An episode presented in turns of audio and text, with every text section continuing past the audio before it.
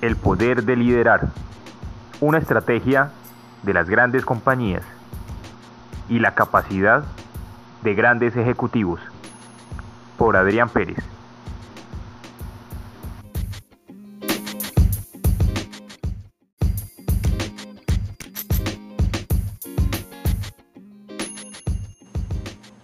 Liderar es la capacidad que tiene una persona de guiarse a sí misma y guiar a los demás para el cumplimiento de su visión de vida. Es por esto que el líder se convierte en esa fuente de inspiración que les permite a los demás encontrar su propósito, siendo capaz de orientarlos hacia el logro de objetivos comunes.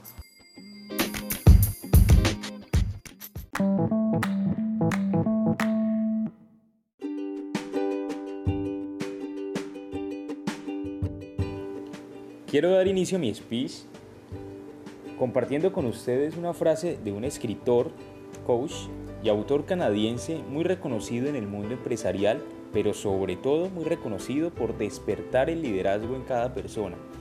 Evidentemente estoy hablando de Robin Sharma. Él nos comparte una frase la cual dice que las víctimas se quejan de los problemas, mientras que los líderes presentan soluciones. Ustedes se preguntarán por qué esta frase. Recordemos que el mundo de hoy está siendo cada vez más versátil y las acciones que desarrollamos son cada vez más vertiginosas. Hoy en día, las empresas presentan más problemas. Las personas se aterran ante cualquier obstáculo. Cada negocio naufraga, naufragia ante cualquier tipo de competencia. Incluso nosotros mismos nos reducimos moralmente ante cualquier situación que sentimos que nos amenaza.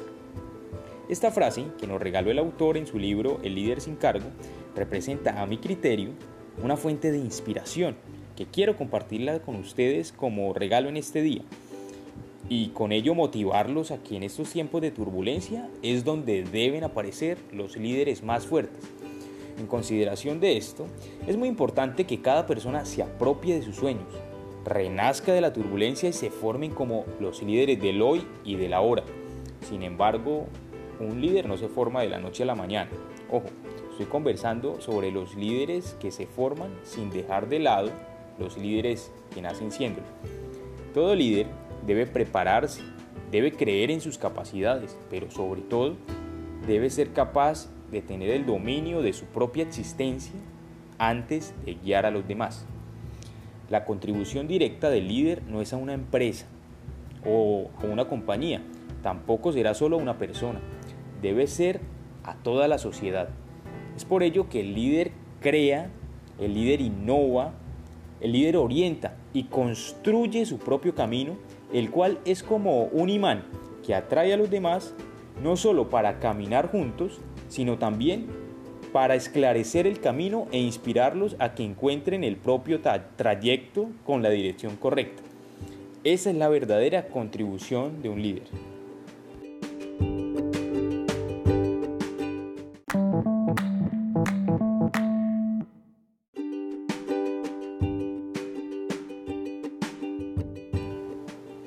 Alguna, para lograr orientar e inspirar a los demás, el líder debe tener una serie de habilidades que le permiten definir su actuar. Dichas habilidades se deben desarrollar en el camino hacia el liderazgo. En este punto es importante conocer la diferencia entre un gerente y un líder. Es algo muy puntual y es reconocible a simple vista. El gerente gestiona el gerente organiza y también resuelve problemas. El líder crea políticas, el líder visiona y tiene un fin a largo plazo, pero sobre todo tiene la capacidad de alinear personas para el logro de su visión. No obstante, las compañías actualmente están buscando y formando tanto líderes como gerentes, y es por ello el gerente también debe tener habilidades como ser organizado, el gerente debe tener un plan de trabajo definido, el gerente debe definir qué hacer y cómo hacerlo. Debe tener gran capacidad para tomar decisiones y responsabilizarse de las mismas. Y sobre todo, tener la capacidad de solucionar problemas. Es por ello que traigo a colación una frase que resume grosso modo, lo que son los gerentes, establecida por el gran Peter Drucker, el mayor filósofo de la administración del siglo XX. Los gerentes hacen cosas, ejecutan.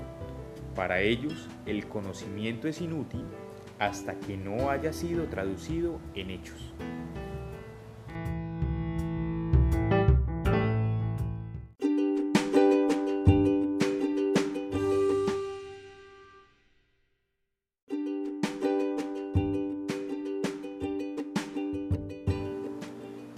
El gran líder de pensamiento en negocios, liderazgo y cambio y profesor de Harvard, John Paul Corer, nos dice que el verdadero desafío es combinar un liderazgo fuerte con una gestión fuerte y usar cada uno para equilibrar al otro.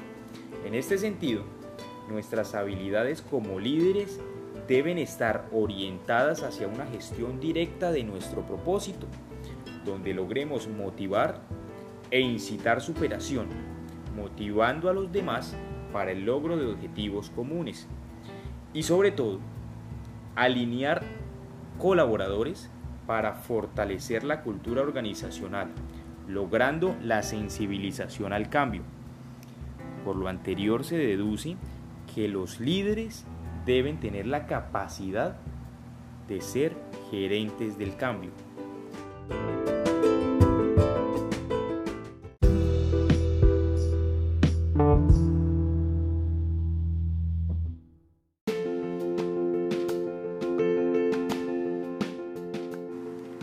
Líder debe tener la capacidad de mejorar el nivel de motivación de sus seguidores, ya que esto producirá un efecto positivo y desencadenante para el logro de objetivos planteados. Y con esto se mejorará el compromiso y desempeño del equipo, facilitando el cumplimiento de las metas trazadas, pero sobre todo dejando un legado bien pronunciado. Para ello, el líder debe generar confianza, debe generar credibilidad, debe delegar, incentivar y reconocer el buen trabajo de sus colaboradores. Pero liderar no es tarea fácil. Sino recordemos la historia del gran Winston Churchill, un líder carismático, muy reconocido en el mundo gracias a su legado de inspiración en tiempos de turbulencia. Personalmente, me considero alineado a su legado e inspiración como un gran líder carismático. Para liderar debemos tener disciplina y estar dispuestos a mejorar continuamente nuestros actos. Debemos romper paradigmas para quebrantar nuestro statu quo. Eso sí, con mucha humildad, sin olvidar nuestras raíces, pero sobre todo teniendo la orientación hacia el cumplimiento de nuestra visión. Y todo esto es posible si día a día mantenemos una buena actitud y somos disciplinados con nuestros sueños.